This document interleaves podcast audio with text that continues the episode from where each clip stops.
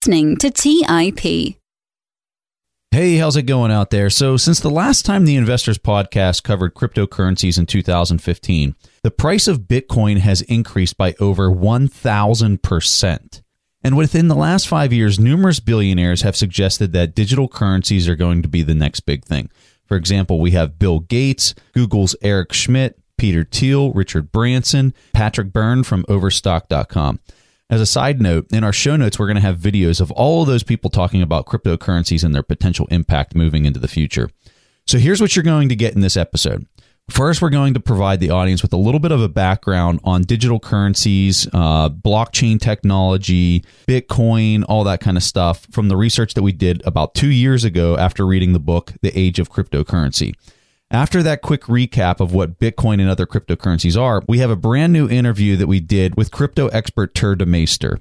During our interview with Tuur, we asked some of the hardest questions that we can think of, from the potential of a Bitcoin fork to why Ethereum is better or worse than Bitcoin. And we talk about the advantages of even being able to launch your own company and IPO with blockchain technology on Ethereum.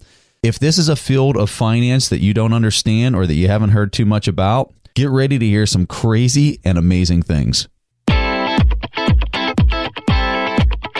You are listening to The Investors Podcast, where we study the financial markets and read the books that influence self made billionaires the most. We keep you informed and prepared for the unexpected.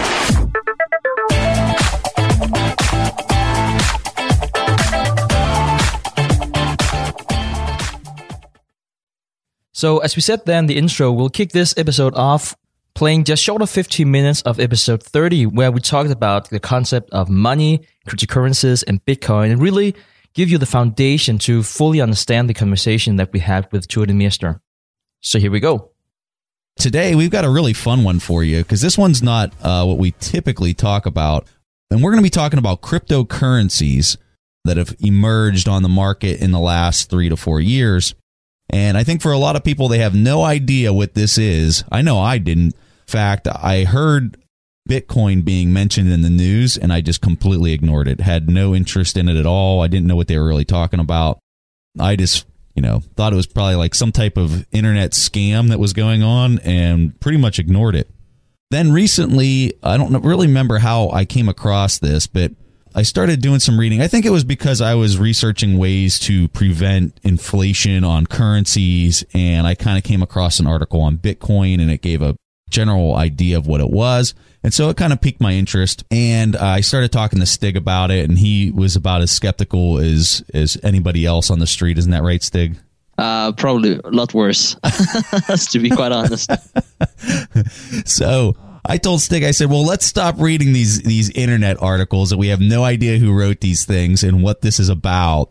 I said, and let's go find a really good book that is written by somebody that has some credibility and let's do some research on this and just, you know, read some more and learn about it. So we felt like it'd be kind of a fun topic to talk about on the podcast. So that's why we uh, went out and got this book. And the book that we used for our discussion and to learn about this it's called The Age of Cryptocurrency How Bitcoin and Digital Money Are Challenging the Global Economic Order.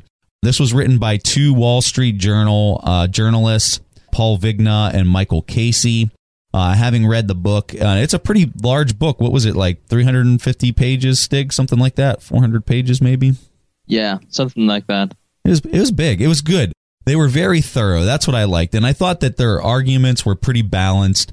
I think that they were definitely buying into the fact that cryptocurrencies are going to be the future. But I think that their discussion on Bitcoin and some of the other cryptocurrencies that are out there was pretty balanced and they gave a really good uh, discussion. So, without further delay, Stig and I are just going to kind of jump into this and talk about cryptocurrencies in general. We're going to be pulling some pieces from the book and some other pieces with just general discussion. So, our outline for today, we're going to first start off by talking about what is money. In general, money is nothing more than an accounting mechanism. So, with that idea, that's where we want to start with cryptocurrencies because it's really hard. I think it's really far fetched for a lot of people to think that there's just bits of data that are going to be used as money in the future. And I'll tell you, after reading the book and after seeing the technology that exists for this, I really do think that, and I think you already kind of see this, but it's just kind of a mirage for a lot of people that whenever I send money to Stig in Denmark, you know, it's not an actual dollar bills being sent anymore. And I think that a lot of people have they're they're actually experiencing a form of cryptocurrency in a way, but they really don't necessarily recognize it for what it is yet. And I think it's only going to get more dramatic as time goes on, based on some of the stuff that we were reading in this book. So, uh, what's the purpose? Why did Bitcoin and cryptocurrencies emerge in the last five years? Call it. And there's really two main reasons. And the first one I'm going to talk about, the next one Stig will talk about. But the first one is that governments cannot increase the supply of this cryptocurrency. And so that might sound like a really far fetched idea for people because it's, you know, bits of data. But how they're actually doing this is they have an open source, and we'll talk about this more later on, but there's open source program algorithm. And it's open source meaning that there's a group of people that work on it. It's just not one person. And what they've done is they've programmed the uh, the algorithm so that it cannot produce more units or coins, if you will, of that uh, system. And so there's let's just say there's a hundred coins. Okay, and let, let's use an example of myself, Stig, Hari, and Colin, the four of us. And if there's 100 coins and we divide up those 100 coins, each person has 25 of those coins. And the computer algorithm will not let us use any more than 100. You can see how we can keep track of each other's in that little micro economy. If Stig performs some work for me and I give Stig five of my coins, my account is now at 20, his is now at 30, and Colin and Hari would then still be at 25. And the way that Bitcoin works and we're getting into a little bit of the technical, but we'll talk about that now while we use that example. So the way Bitcoin works is I would have a piece of paper. Imagine I'd, I'd have like a digital piece of paper and each one of us would have a digital piece of paper. So Stig would have one, Hari would have one, and Colin would have one. And so whenever that transaction between Stig and I would take place where I would give him five of my coins, I would update my digital piece of paper so that it says that I have 20 coins and Stig has 30. Stig would also update his digital piece of paper. So it says that he has 30 and I have 20. And so would Hari and Colin, even though they weren't involved in the transaction. So basically, everybody updates that ledger. And that's what it's referred to in cryptocurrency is, is the ledger is updated. And so, uh, although there was no money, there was nothing physically exchanged as far as the currency goes the fact that everybody has an updated ledger of where the accounting took place, that's how Bitcoin or any of these cryptocurrencies work. And I, th- I find that really fascinating. They talk about the different forms of money and how uh, the best type of money to use. And so when you go back into, you know, hundreds of years ago, the type of money that they that they would always try to use was something that was very durable, something that could hold up over time. Something else that they wanted to use was something that couldn't be replicated or, or just, you know, produced on a whim like paper.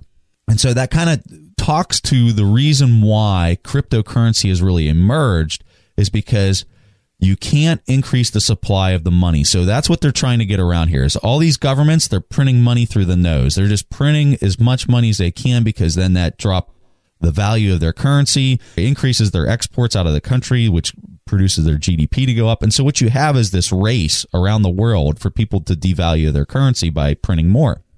And so this cryptocurrency solves that problem by stopping that by having a fine amount, a, a limit, a cap, if you will, on the amount of currency that's in the system. The other thing that's nice is that it's completely durable, meaning that you can't break it or well you could you could potentially hack it which we'll talk about later but it will last. It's not like it's going to wear out. The other thing that's that's nice is it's very small. It's it doesn't you know it's not something you even put in your pocket. It'd be uh, something you'd use over your smartphone. So those are the advantages. So it's really kind of interesting to see how this developed and what they're trying to solve here by fixing the inflation, the currency inflation issue. But uh, there's an, another reason that Bitcoin has emerged, and that's what Stig's going to talk about. Yeah, and, and that's really uh, all about cutting out the middleman. So right now we're using banks, and as you're probably all aware of, it's really expensive using banks. I know this from my you know own experience. Whenever Preston and I were doing transactions, that is extremely expensive. Not only because I would have to convert that in uh, in my own currency, but also because the bank would charge me just for receiving that money. And then when I'm doing my accounting, then my accountant will also charge me for using another currency. So when you have different currencies or actually just sending money to each other, even though it's the same currency, you have some sort of transaction cost. And since banks as a whole really have a monopoly or close to a monopoly on that, things tends to get very expensive. So whenever I heard about this cryptocurrency and whenever I started reading the book, this was really where I grabbed my attention because I was thinking, well, how can I avoid paying all those fees? So, one of the lead program developers for Bitcoin, I was watching a video of him talk about Bitcoin, and he said, The best way I can describe this is it's like having a bank in your pocket every single person is their own bank. So if if I want to send money to Stig through Bitcoin, there is no transaction fee. It's just, you know, I can just straight send him the money. There's really no delay at all for him to receive those funds. He might want to wait a little bit for the encryption to work itself out so that he can see that it was actually a valid transaction and that, that there wasn't double spending that occurred. So that's what's really, I think, exciting for a lot of people that would potentially be using this. If the currency could actually have a pretty solid and steady rate at which it can be exchanged into other currencies, I think that you would really see this start taking off. But because it's kind of all over the place, you're seeing a lot of hesitation for people to start adopting this. All right, so that concludes our replay of the very first part of episode 30 that Preston and I did more than two years ago.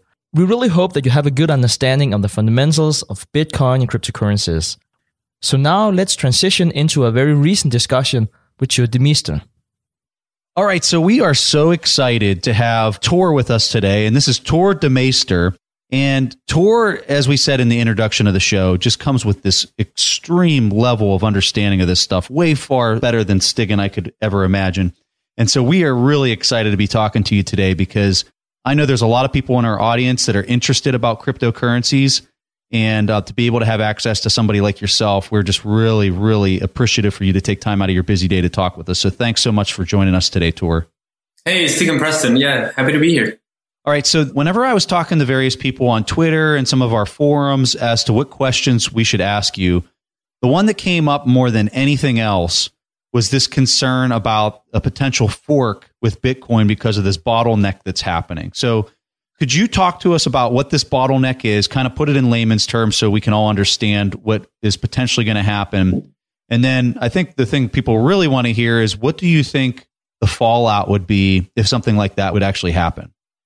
I think, first of all, it's important to understand the bigger picture which is that if you're going to scale network digital technology, you're always going to have bottlenecks. Like it's not like we're facing something like the French Revolution or something like five years from now, we can have a conversation and there'll be another scaling bottleneck in Bitcoin. Like just, just going to happen.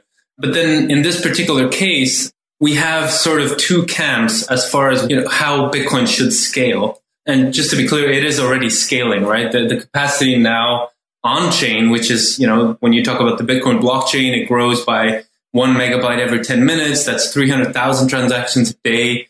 There is scaling happening off chain because we have these Bitcoin exchanges. We have Bitcoin gambling websites who basically perform millions of off chain transactions a day and then later settle them on the main blockchain. But the question is now there's this exciting notion that maybe we can scale Bitcoin in a decentralized way, right? We can keep this decentralized story going and make it bigger and have like millions of transactions a second, all in a decentralized way. That's like the, the big, hairy goal. And so the question is, like, how, how do we get there? There's one notion that says, all right, let's be pragmatic.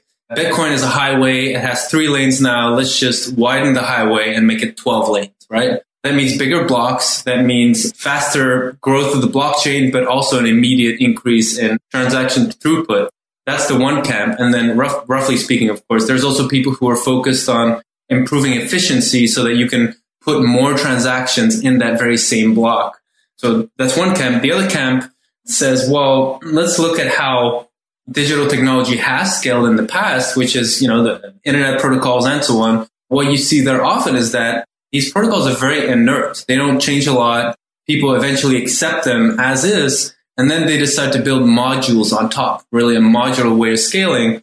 So as far as Bitcoin goes, you're talking then about segregated witness, which enables lightning basically payment channel technology, which is you take the transactions elsewhere and then you settle on the blockchain. Same with sidechains is also a way to scale. Take the transactions to another chain and then finally you come back to the main Bitcoin chain, you settle there. And so these two camps basically have two different Bitcoins in mind, two different futures, a bigger block Bitcoin or same block kind of Bitcoin and then modular scaling. And so it's possible that we'll get a fork, right? That people will start using versions of the Bitcoin client that is not compatible with the current version and that there will be enough of an economic force behind that so that we have two coins that trade against each other. And there's some concerns that maybe one chain might attack the other one.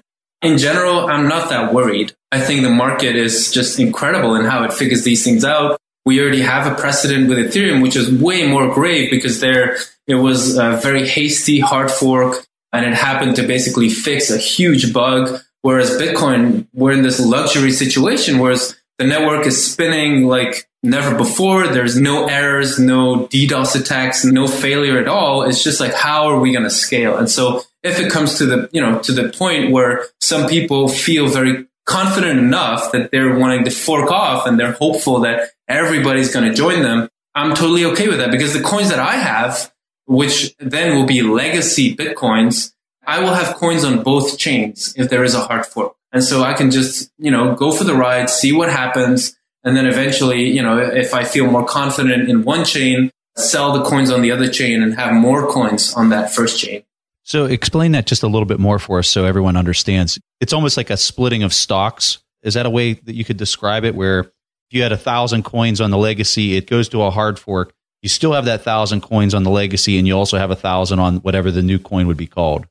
Yeah, it could be like, you know, what if eBay was split into PayPal plus eBay, right? I would still have the same stake in the same economic entity, only it would be more granular and I could sell my eBay stock for more PayPal or vice versa. You know, it's not 100% that analogy, but roughly speaking, because, you know, this blockchain, you can do two things if you fork. There's two understandings of hard forks. For example, if you're talking about a Linux operating system, if I have a different vision for what Linux should be, I could tweak the code and launch my own fork. And then, you know, anybody can run that. And so it's the same thing with Bitcoin. You can tweak the code and create a new blockchain and have a new Genesis block, which is then you create an altcoin. You start from scratch. Block one, there's no history. And then just people start mining, which is, you know, we already have five, six, seven hundred of those coins out there. But the hard fork that people talk about here is that you choose to retain the ledger as is and you just tweak the client a little bit so that it starts creating its own divergent chain. So Tuur, if I have a Coinbase account, which is what I think most people that would be listening to the show, if they do own Bitcoins, they probably have a Coinbase account. And let's say I have that account and this fork occurs. How am I able to see the two different coins? Walk us through this so that we can really understand it from just the regular user who's sitting on 10 Bitcoins at their house. Yeah, so we have a little bit of precedent here because Ethereum has had a fork as well. There's now Ethereum backed by the Ethereum Foundation and Ethereum Classic, which is actually the legacy chain that never changed. And then there is the other chain that is the chain that had the DAO bailout, but that's a different story. But I mean, at least we can look back and see what happened there. And that was very sudden that that happened. And so uh, initially, people like Coinbase, they said like, um, you know, we are uh, focused on where Ethereum Foundation is taking this. We're not really interested in this new, you know, this new version of Ethereum, so to speak. But what they saw is very quickly is that it became a tradable asset. Poloniex started listing the asset Ethereum Classic. It, it started getting a market value. And then people were upset that even though the chain is split and that if they had the Ether in their own charge, they would have two tokens, right? And then, and Coinbase only listed and acknowledged one. And so very quickly, Coinbase turned around and said, all right, don't worry, guys. We are going to also give you the Ether Classic, right? We're not going to list it right away. We're not going to trade it, but you can withdraw it from us. So I think that's kind of what you can probably expect. I think it's extremely likely if we have a contentious hard fork, which is a controversial hard fork. And I do think if we get a hard fork, it, at least in the next 12 months, if we get a Bitcoin hard fork, I believe it will be contentious. And that means there will be an economic value for both chains. Let's take a quick break and hear from today's sponsors. Today's episode is sponsored by Range Rover Sport. Range Rover leads by example with their dynamic design that rises to the occasion. It's got powerful on road performance and commanding all terrain capabilities, coupled with signature Range Rover refinement. The third generation Range Rover Sport is the most desirable, advanced, and dynamically capable one yet, redefining sporting luxury. It's got advanced cabin technologies such as active noise cancellation and cabin air purification, offering next level comfort and refinement. The purposeful cockpit light driving position sets the tone for a focused interior that promotes exhilarating driver engagement. Award winning Pivi Pro infotainment is at the heart of the experience and provides intuitive control of the vehicle systems. You can enjoy a dynamic drive and total comfort with optional 22 way adjustable, heated, and ventilated electric memory front seats with massage function. Design your Range Rover Sport at LandRoverUSA.com. That's LandRoverUSA.com. Have you ever wondered if there's an AI tool like ChatGPT specifically built for the stock market? A tool that not only aids you in your research and analysis process, but also allows for dynamic discussions? Today, I want to share such a tool with you called Meyka. Meyka is the AI powered stock research assistant now enhanced with real time stock data. Meyka does a lot of the heavy lifting of sifting through financial statements and company data and delivers it to you nearly instantaneously. And the best part is that it's 100% free. Try it out today and ask Meyka questions like What is the financial health of Microsoft? How much cash does Copart hold on its balance sheet? What is the return on invested capital of Adobe or millions of other prompts? Check it out today for free at Meyka.com. That's M E Y K A.com. The Holy Grail of Investing, the new book by Tony Robbins and co written by investing legend Christopher Zook, reveals the secrets of alternative investments like private equity, venture capital, energy, real estate, sports franchises, and more.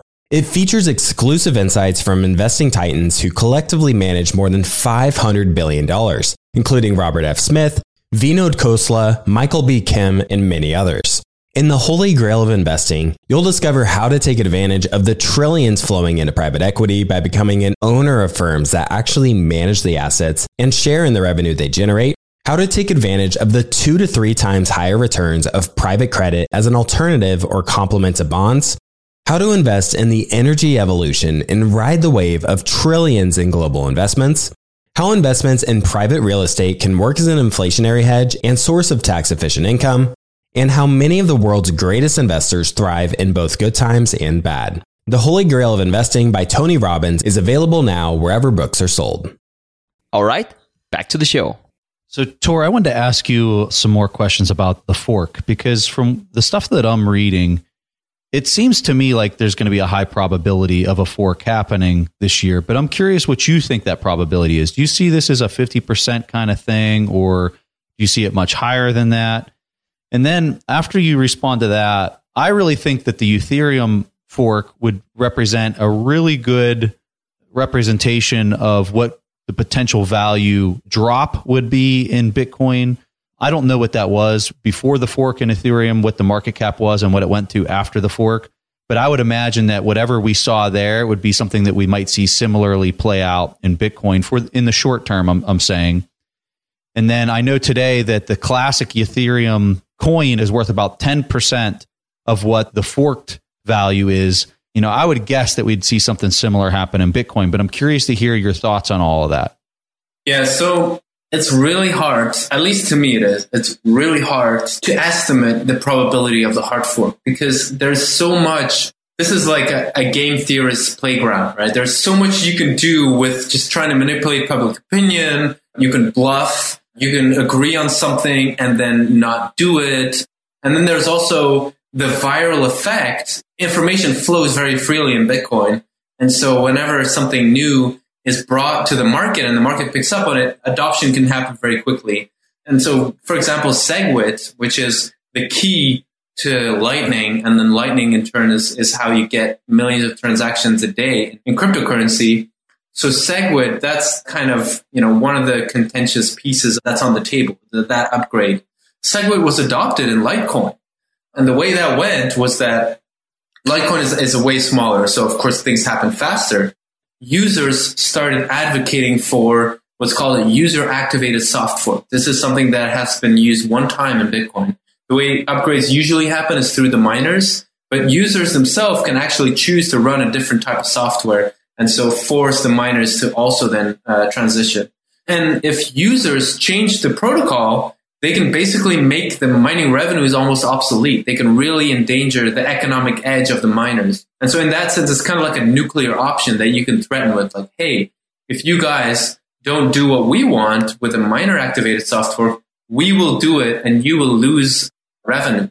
You can even threaten with a proof of work change, right? The way Bitcoin mining software is designed is, is specifically around the SHA-256 algorithm. You can change that. Users can just, you know, decide to change and then entire mining farms become obsolete and they have to design new chips to try and make it work again. So I'm just trying to describe like there's so many elements to this table, things that even traditional political theory you can't really apply. And you know, like when you try to assess like is this political agreement going to happen or not? Because usually it's corporate, political, they come together. There's maybe like a rival political clique that then, you know, starts. But we all of a sudden users have huge power in cryptocurrency that is just not comparable to anything in real world politics. And so I, I don't know. I don't know if I, the only thing I try to focus on is, you know, what kind of potential damage could there be to a fork? That's kind of what I'm trying to see. And then if I'm not worried about that, I don't really care if the hard fork happens sooner or later. I think long term, there will be some kind of fork. I'm pretty convinced. So, but short term, what would happen if we get a contentious hard fork in Bitcoin? I think it's fair to, you know, look at Ethereum and see what happened there. Although the situation is quite different. With Ethereum, the developers, most of the core developers backed the new version of Ethereum, right? They backed the Ethereum Foundation's Ethereum, which means the bailout of the DAO. Whereas now with Bitcoin, most of the core developers are more likely to support the legacy chain that will then have, you know, SegWit implemented. When you look at the price, you have to take into account as well that after the DAO bailout happened and the, the split, a period after that, there was a series of attacks on Ethereum, DDoS attacks that had nothing to do with the split. And so that lowered the price. That was my thesis that I presented as why I'm short Ethereum is because I thought there were a bunch of vulnerabilities that the market was not discounting the price for and that, you know, it dropped 70%. But short term, there was not really a price decline. So the pie of value, you know, the market cap of Ethereum prior to the split and Ethereum post split, those two together stayed roughly the same and so I think that that is most likely to happen is that, you know, maybe depending on where we are in the general price cycle, it's actually not going to affect the value that much. So I guess I, I'm speaking more from a person who doesn't understand this stuff nearly at the level that you do. If I read something that says, you know, Bitcoin forked, in my mind, uh, because I know so little about this stuff, I'm scared, especially if you've made, you know, let's say you doubled your money since you were in it. I'm immediately exiting that position because I just don't understand what's happening. And I, I'd be curious to know how many people in the community that have a position in Bitcoin think very similarly to the way I'm describing it versus, hey, I really understand how these protocol networks work and, you know, it's split, but these are all the reasons why that's not a big deal. I'd be willing to bet 10% or 20% of the people think like that versus 80% to probably think the same way that I do and are just going to cut their gains and step aside for a little bit to see what shakes out and then maybe re-enter at, at, a different point. So that's why I think that regardless of whether the fork is good, bad, or in between, I think you're going to see a, a pullback just because of the general understanding of the people that are actually involved in the market. I think that's fair. I think it's fair. I think it's likely we'll see some kind of shakeout. Uh, but then, you know, the, the, most of the question I think is like, how long would that last? A shakeout is basically when, you know, we can sell and strong hands have an opportunity to buy and accumulate hedge funds are not exposed to Bitcoin. You know, there's some estimates out there that are very credible, I think, that say only half a percent of all the hedge funds in the world have some kind of exposure to Bitcoin. That's minuscule. A lot of money is looking to get some exposure to the space. And so a shakeout would be a fantastic opportunity to, you know, pick up some coins family offices, a little more exposure, some angel investors, a little more exposure kind of in tech. Although I do think that there's some tech people that don't necessarily have a hard money background that are a little bit misguided on where the actual value is, value proposition is. And then, of course, I mean, there, there's just lots of money. Banks have no exposure to Bitcoin. You know, they're focused on these private blockchains, which may turn out to be the intranet story of, you know, the internet, right? There was a lot of buzz around that in the 90s of like private networks between corporations was that, that that was the big story. I think it's a possibility that we would get a shakeout. I still think that the prevailing trend would define where the price would go. If we are already in, in technically the price is already somewhat breaking down and then the hard fork happens, people would say, oh, the price went down because of the hard fork. If the price is still going up strong, the market possibly won't flinch. It can just keep going because the narrative is then that there's a split, but SegWit is adopted now and we can have lightning and all, you know, so it can be spun in two different ways. And I'm convinced that CNBC or whoever, they're just going to go with the narrative that fits the price rather than really understanding why fundamentally Bitcoin is going up or down. I would really like to relate that to discussion about trust because it's really, really hard to put up any kind of monetary system if there's not trust. And I think the system you have today where you have central banks that basically just print money. I mean, that requires trust more than anything. But for people to transition into Bitcoin or another kind of cryptocurrency, are you concerned that a fork, no matter how it plays out, will alienate some people and really erode that trust with people because now it starts to get more confusing? You're already talking about, call it 500 and 600 different cryptocurrencies, but you always had the big one, the Bitcoin, and the second biggest, Ethereum, it's already split. So is that a concern that you have in terms of trust? Yeah, I think that's a, that's a great question, actually. I think short term, yes, there will be commotion. There will be confusion about the brand of Bitcoin, especially if both sides, both camps are more or less equal in terms of economic terms. You know, if the legacy Bitcoin has 10 times more value in terms of the Bitcoin price versus the, the new version only 10%, I think then it, it won't be a big deal. But if it's a close race, yeah, I think things will be confusing but I do think that this is a very different debate than what you had with Ethereum because the Ether split came like initially the mantra, the whole value system of Ethereum was immutable transactions, trustless code, code is law, all these things that were said and promised.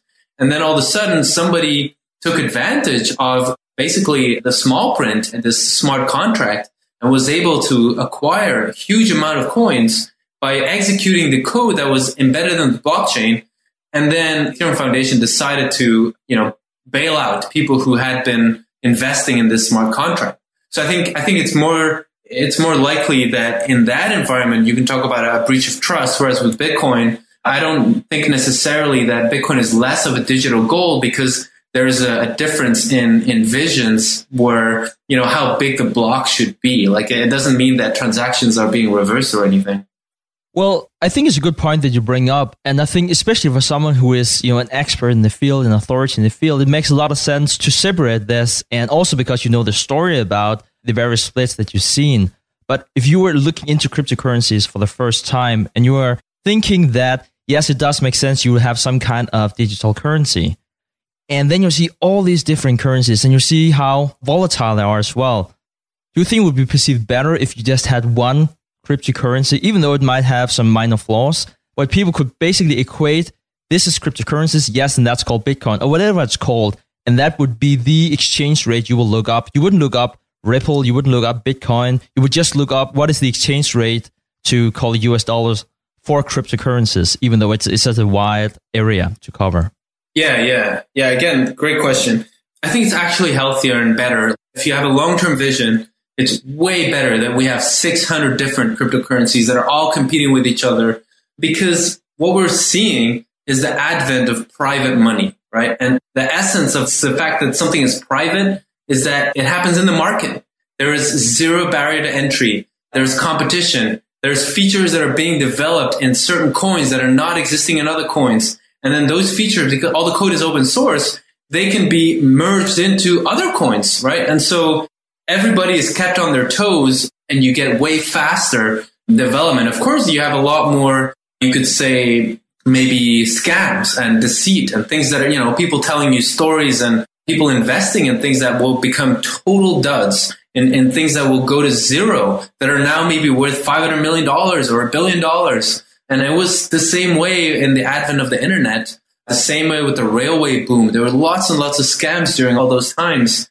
I think it's just, you know, whenever there's a disruptive evolution, disruptive technology, you get a lot of hot air and you get some really valuable stuff that is happening. And it's, it's a challenge to discern those two. And you get booms and busts very violently. And during the booms, some of the investments stick and they are the infrastructure of what later will become mass adopted system. It's the same with the internet. You had protocol wars. If you look it up, right? The internet protocol wars, which was literally huge disagreements about what the basic protocols of the internet should become. Now we all know it's TCP IP, but back then there were way different visions about what that should be. So I, I think it's just, you know, it's just clear. All this to me is evidence that we're talking about massively disruptive technology. Yeah, it's interesting when you get into the protocol piece of what Bitcoin is because for people that don't understand it real well, that's what we're really talking about is a new protocol for exchange and which one's going to emerge as the winner. And as of today, it looks like it's going to be Bitcoin, but there's no guarantee that that's how it's going to eventually shake out 10 years from now. And I think that that's the risk that people have got to be aware of when they're thinking through if I'm going to invest in this, how do I navigate that sea of change most advantageously? So we're curious how you would answer that because, you know, I've read some of your your white papers online Tuur, and they're absolutely incredible. We're going to have those in the show notes for people to read.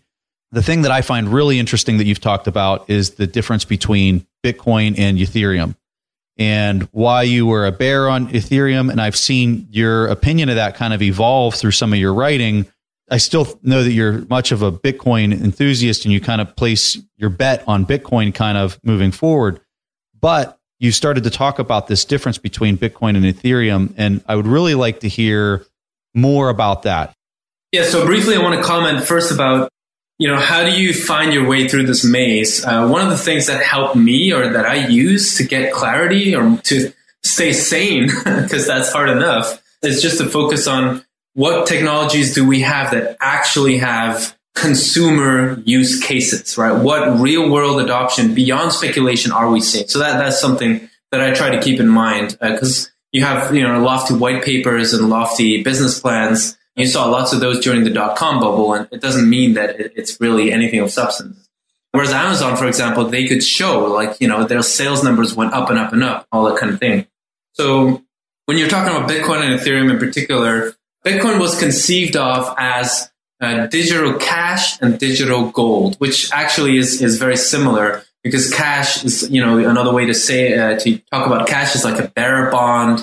It's, um, you know, like something that you have readily accessible. And that, that may actually imply scarcity and may imply some of the characteristics that we know of in gold.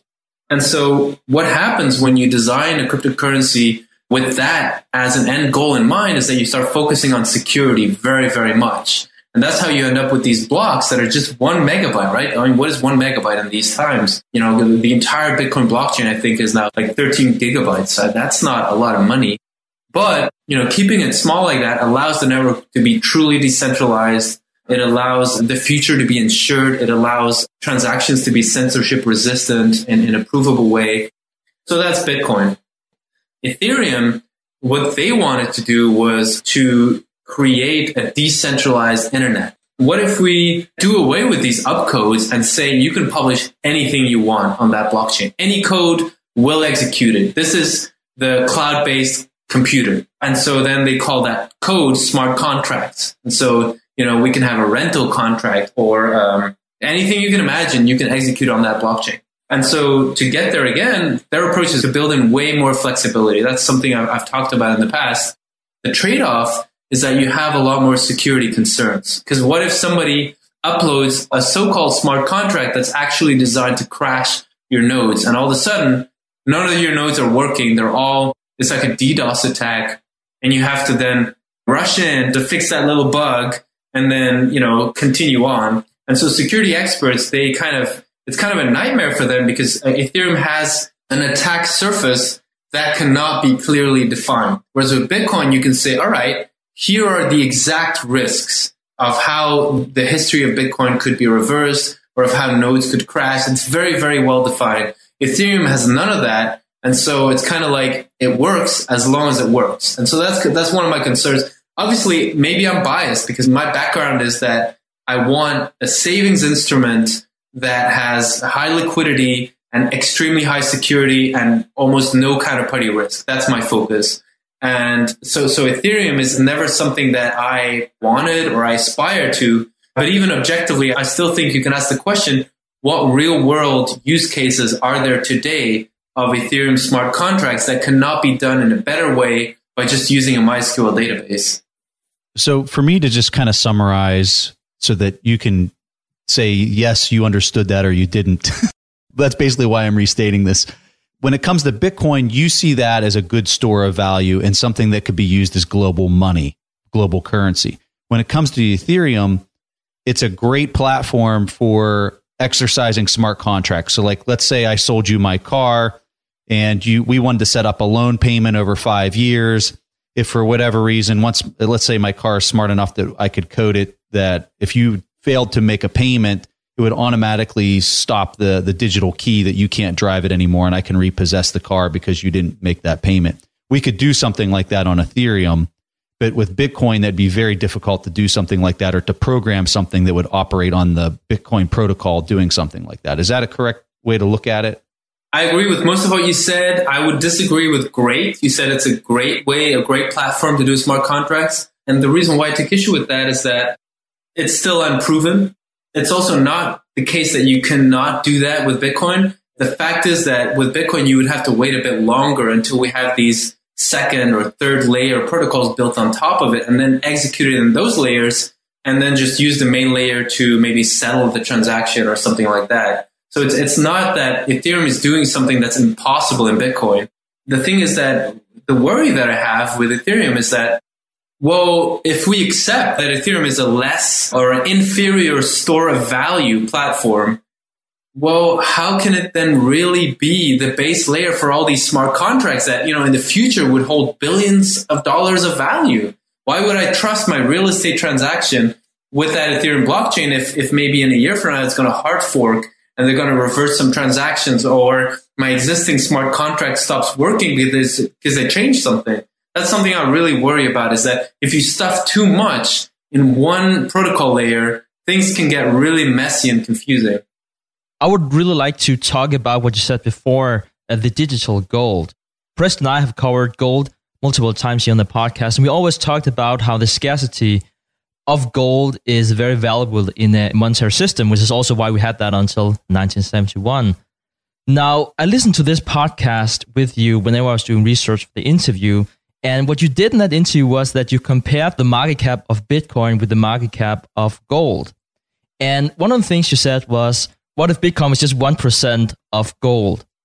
And back then it was, it was very little. It was back in October 2016. And you said, well, if it was just 1%, Bitcoin would be priced at around $3,000.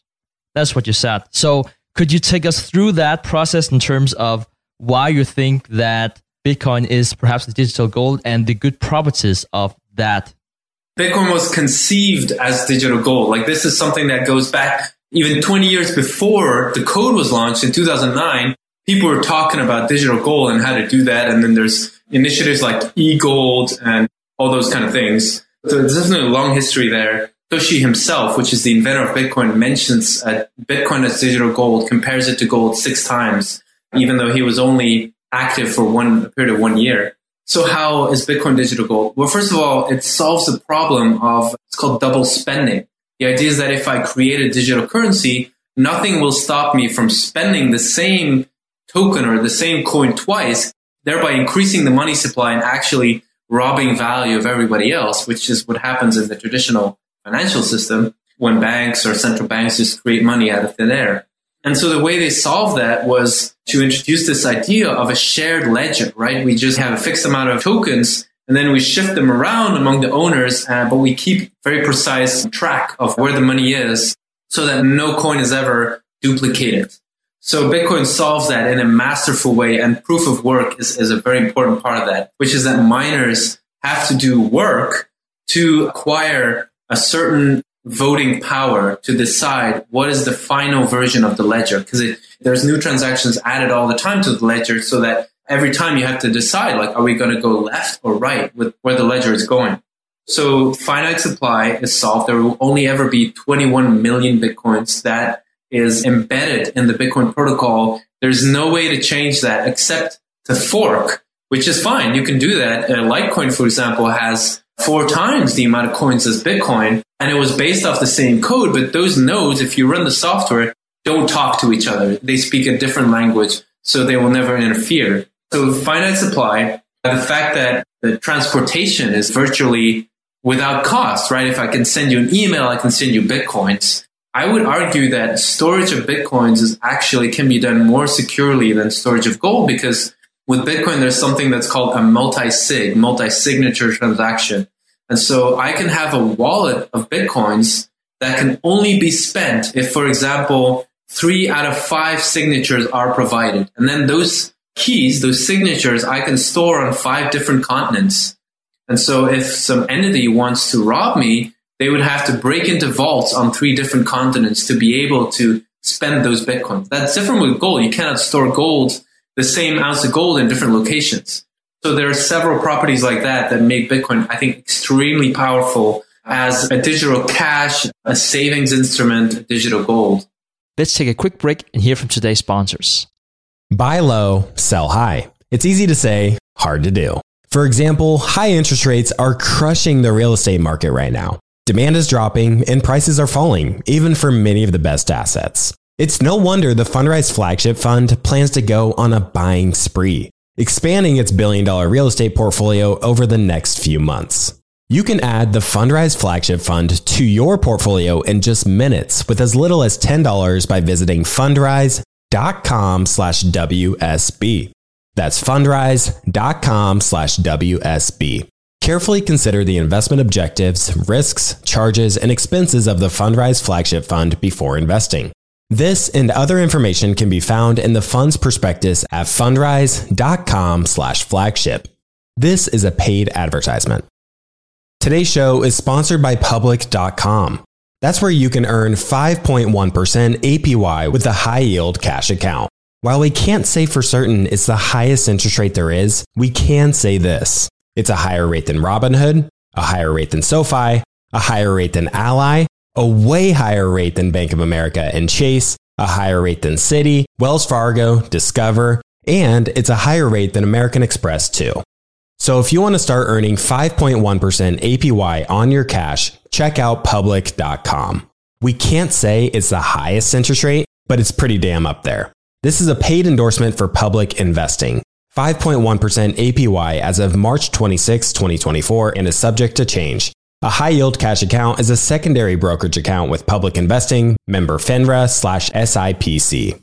Funds from this account are automatically deposited into partner banks where they earn a variable interest and are eligible for FDIC insurance. Neither public investing nor any of its affiliates is a bank. US only. Learn more at public.com slash disclosures slash high dash yield dash account. As many of you know, I love studying businesses and networking with business owners. The more I've studied businesses, the more I've realized that starting and scaling your business is easier than ever because of companies like Shopify. Did you know that Shopify powers 10% of all e commerce in the US? Shopify is the global force behind Allbirds, Rothy's, and Brooklinen, and millions of other entrepreneurs of every size across 175 countries. Shopify is the global commerce platform that helps you sell at every stage of your business.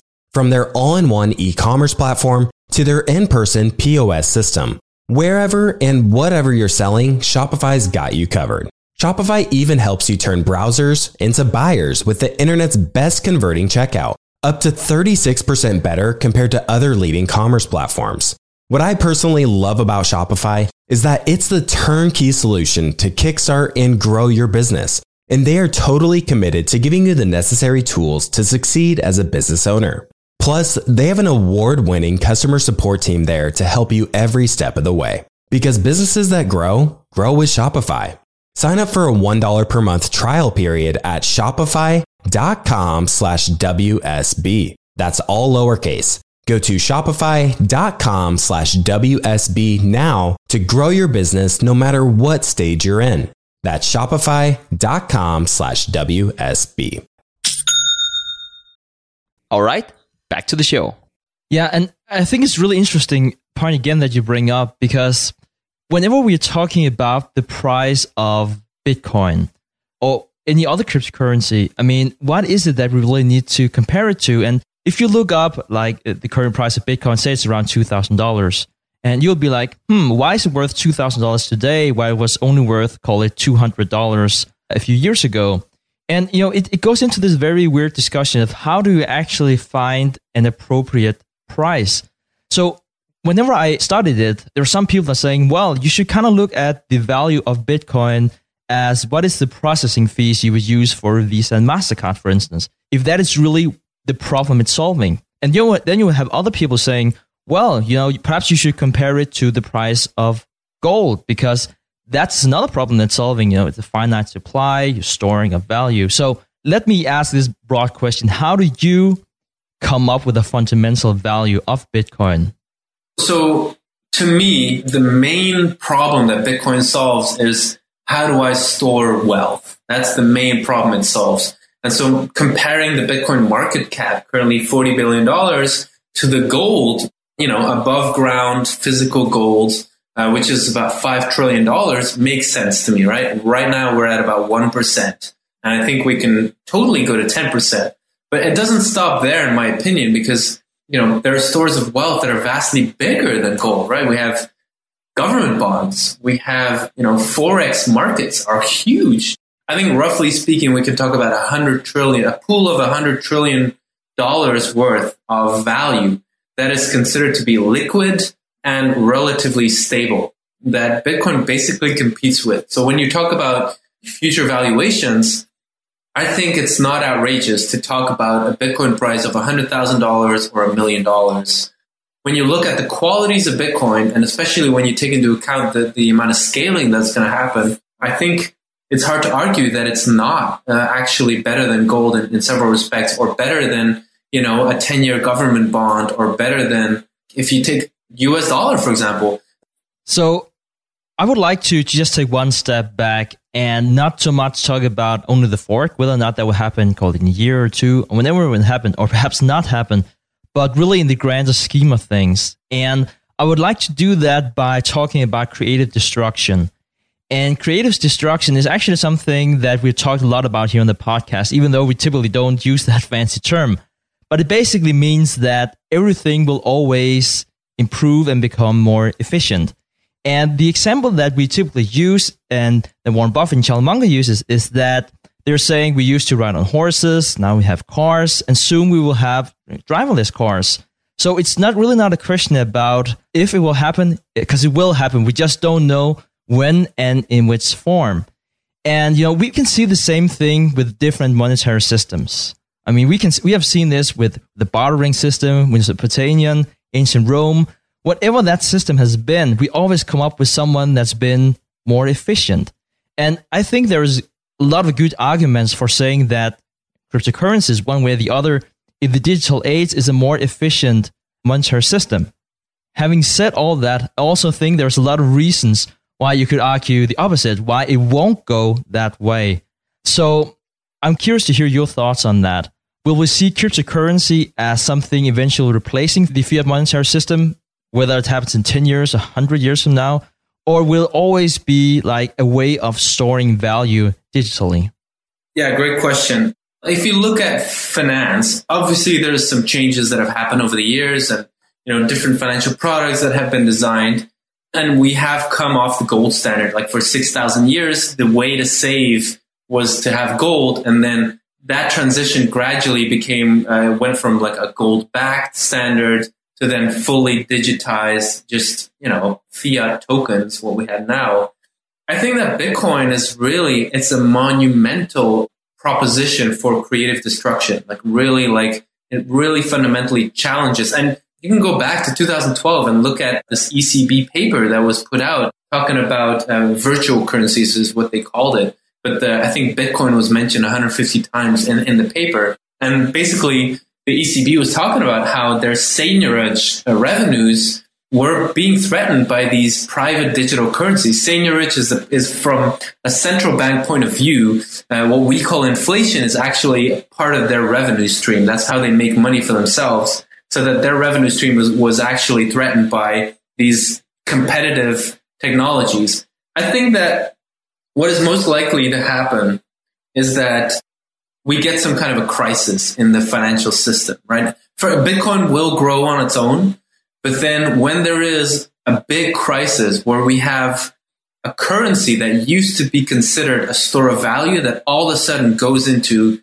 stagflation, high inflation, hyperinflation, I think that could be a sea change moment where people realize that there's actually this backup financial system that's already operational and they can just make the switch. And that's when you will see governments accepting taxes expressed in Bitcoin, for example.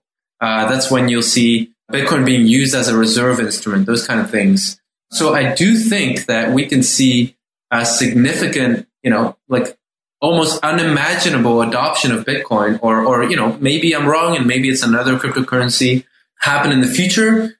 Yeah, and back to what you said about that might be a safe haven if we see a crisis. I mean, traditionally, a lot of people were saying, "Oh, we need to go into gold because that will soar in value if something something happens." And and just like just as a comment to that, I also like to stress that whenever we're talking about the value of Bitcoin or the value of gold for that matter, it's always priced in another currency. So that doesn't necessarily mean that the value of Bitcoin or gold has gone up. It could also mean that they say the value of the dollar has gone down, which is another interesting. Which is why I'm less hesitant to say but, Bitcoin is going to go to a million dollars because what is that million dollar going to buy? Is it going to be a car, a house? Is it going to be a bicycle? Like it all depends on the inflation. That's a great point. And what I've been a bit confused about whenever I've been reading up on the price development of different commodities, whenever I looked up on price development, for instance, on gold, is that I don't see a closer correlation with Bitcoin and gold. And I don't know if it's because there is a lot of speculation in Bitcoin. Obviously, there's a lot of speculation in gold as well. Or it's simply a question of having a somewhat similar supply side. Uh, the demand side is very, very different from Bitcoin, but all these people flowing in right now. And I'm, I'm curious to hear about your thoughts on that and really explain the, the volatility. So it is true that the correlation with Bitcoin and gold is very weak. Actually, the correlation with Bitcoin and virtually anything, any financial asset is at least extremely weak. There is there is some. The best case you could make is um, a negative correlation between you know Bitcoin dollar and Chinese yuan dollar, which is basically indicating that if there is a downtick in the yuan, if there's some fears of devaluation, then people go to Bitcoin. And, and there is a very active trading community in China. So that is interesting in itself. And, and why is it not higher? Because it, you know, it would be logical to say, I think I think the main reason is that Bitcoin is just tiny, super tiny, and that the forces of adoption play a much bigger role. So you have these, you know, if you look back on the, the Bitcoin price, you have these waves, these cycles. You know, Bitcoin went from $1 to $30 and then down to $2 and then up to, I think it was $160 and then down to 85 and then up to 1200 and then down to 150. So like, and I'm talking about between these price points, we saw sometimes six months or a year pass. So like really big price waves. So I think that is really adoption. That's technological adoption. That is basically all the time this dynamic between weak hands and strong hands. Strong hands buying at the bottom and then weak hands jumping on board as the price accelerates. And then as the price declines, the weak hands panic and they sell and new strong hands come in. I think that is an important part of, you know, understanding the Bitcoin price a lot of people that got involved in Bitcoin had a technology background. They weren't necessarily looking to, you know, make a lot of money or, or they didn't have a, an understanding of investing necessarily of, of value investing or anything like that. And sometimes people just misunderstand Bitcoin as well. Sometimes they buy it because they think it's going to be the next Visa competitor. And then they see the fees on the Bitcoin network all of a sudden go to one, two, maybe three dollars and they panic. It's like, oh my God, like my, my whole narrative is destroyed. I should sell. So it's not necessarily that these people lack the will, but sometimes there's some different interpretation of what Bitcoin is.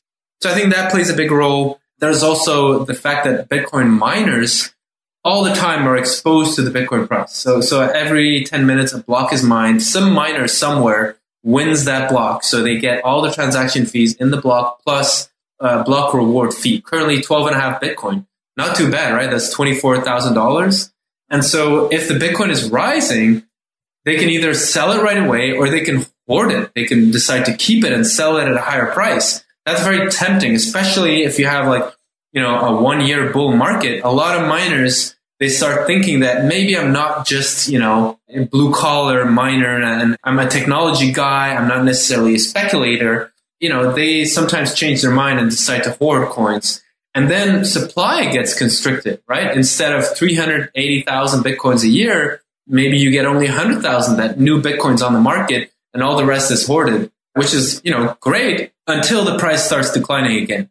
Then the miners might not only offload the Bitcoins that they have already hoarded, but because the price declines, maybe their profit margins are getting under stress. Maybe they overstretched. Maybe they have some debt that they incurred. Maybe there's new competitors on the market that have made mining more expensive. And so maybe they will start selling a higher percentage of the new coins as well. I think it's really important to understand because this made me underestimate the length of the Bitcoin winter in 2014 and 15, I think, is that not only were miners hoarding on the way up, but they took a long time to start offloading, offloading, and offloading these coins. So there's more dynamics, but these are some of the, the things that I think sometimes people miss.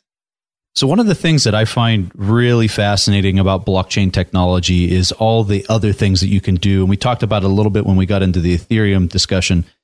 But let me just throw out a scenario here for people that might not understand this aspect of blockchain.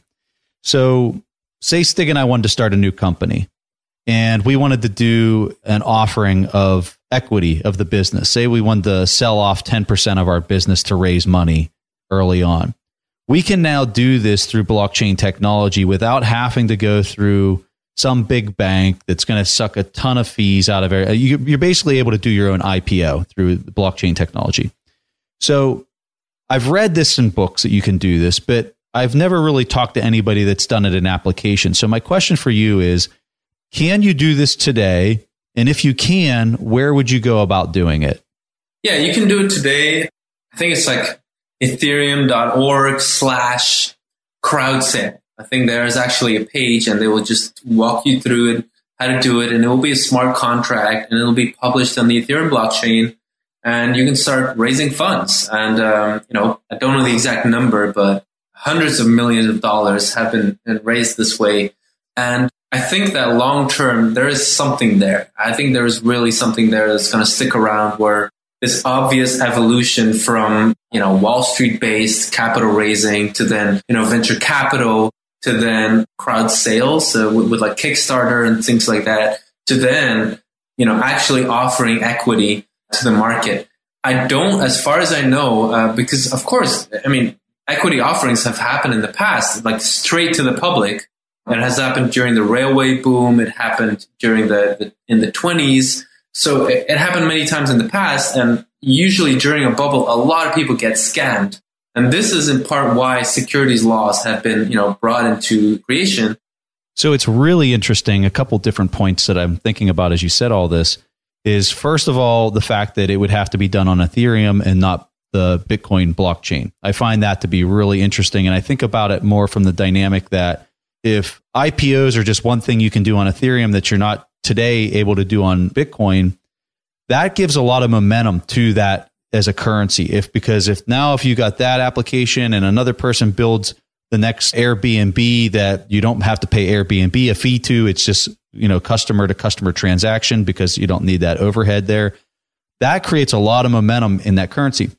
The other part that I have a question for you on is let's say Stig and I do this IPO on Ethereum and the coins that people are able to basically secure that say that they own some of this equity are Ethereum. It's Ether. Is that what it is? Or is it some other spin off coin that would be called, you know, Stig and Preston's coin that makes it separate from Ether? I don't understand that part of it. Can you explain that to us?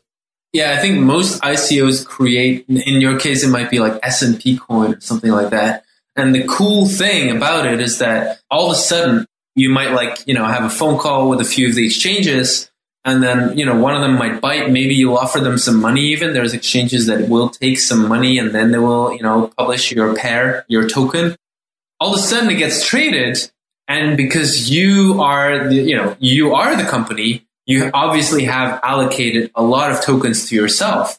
And so then as it gets traded it gets a value and you can basically offload some of those tokens to liquidate them and make some money and obviously if you had malicious intent you could do a pump and dump, right? You can, you know, invest $200,000 in marketing and, you know, make sure that there's an enticing story, the price pumps, and you can then offload and you can make $500,000 based on, you know, the buzz.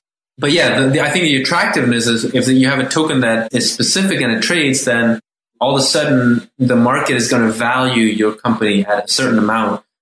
All right, so Tuur, we can't thank you enough for taking time out of your day to, to chat with us. I could literally talk to you for probably the rest of the entire day, and it's in the mor- it's the morning over here, so I've got a lot of questions for you. This stuff is fascinating. My opinion is that if people don't get smart on this stuff and start to really understand it, they're going to be left in the dust with a massive opportunity, whether it's Bitcoin or Ethereum or whatever. There's just so much to learn and you are definitely one of those sources out there that I really trust. I know anything you write is now on my reading list because man, I've I've learned so much from reading your blog and talking to you today. So we can't thank you enough for that. If you could give a handoff to people listening to this where they can learn more about you, your Twitter handle, stuff like that, I'm sure they would love to know what that is. Yeah, I would recommend just Google my name. The first result is my Twitter handle. I'm on Twitter every day, so that's that's where I do most of my stuff. And then I have uh, my articles. I usually post on Medium, Medium.com. So if you go there, it's pretty easy to find my articles. I have some reports that I've written over time, but I publish those links occasionally because I don't like to promote reports that are maybe a bit outdated. So I talk about those as they come out.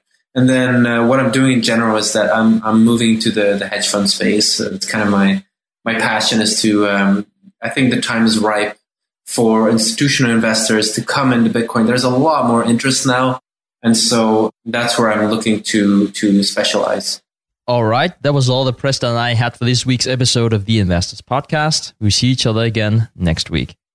Thanks for listening to TIP. To access the show notes, courses, or forums, go to theinvestorspodcast.com. To get your questions played on the show, go to asktheinvestors.com and win a free subscription to any of our courses on TIP Academy. This show is for entertainment purposes only. Before making investment decisions, consult a professional. This show is copyrighted by the TIP network. Written permission must be granted before syndication or rebroadcasting.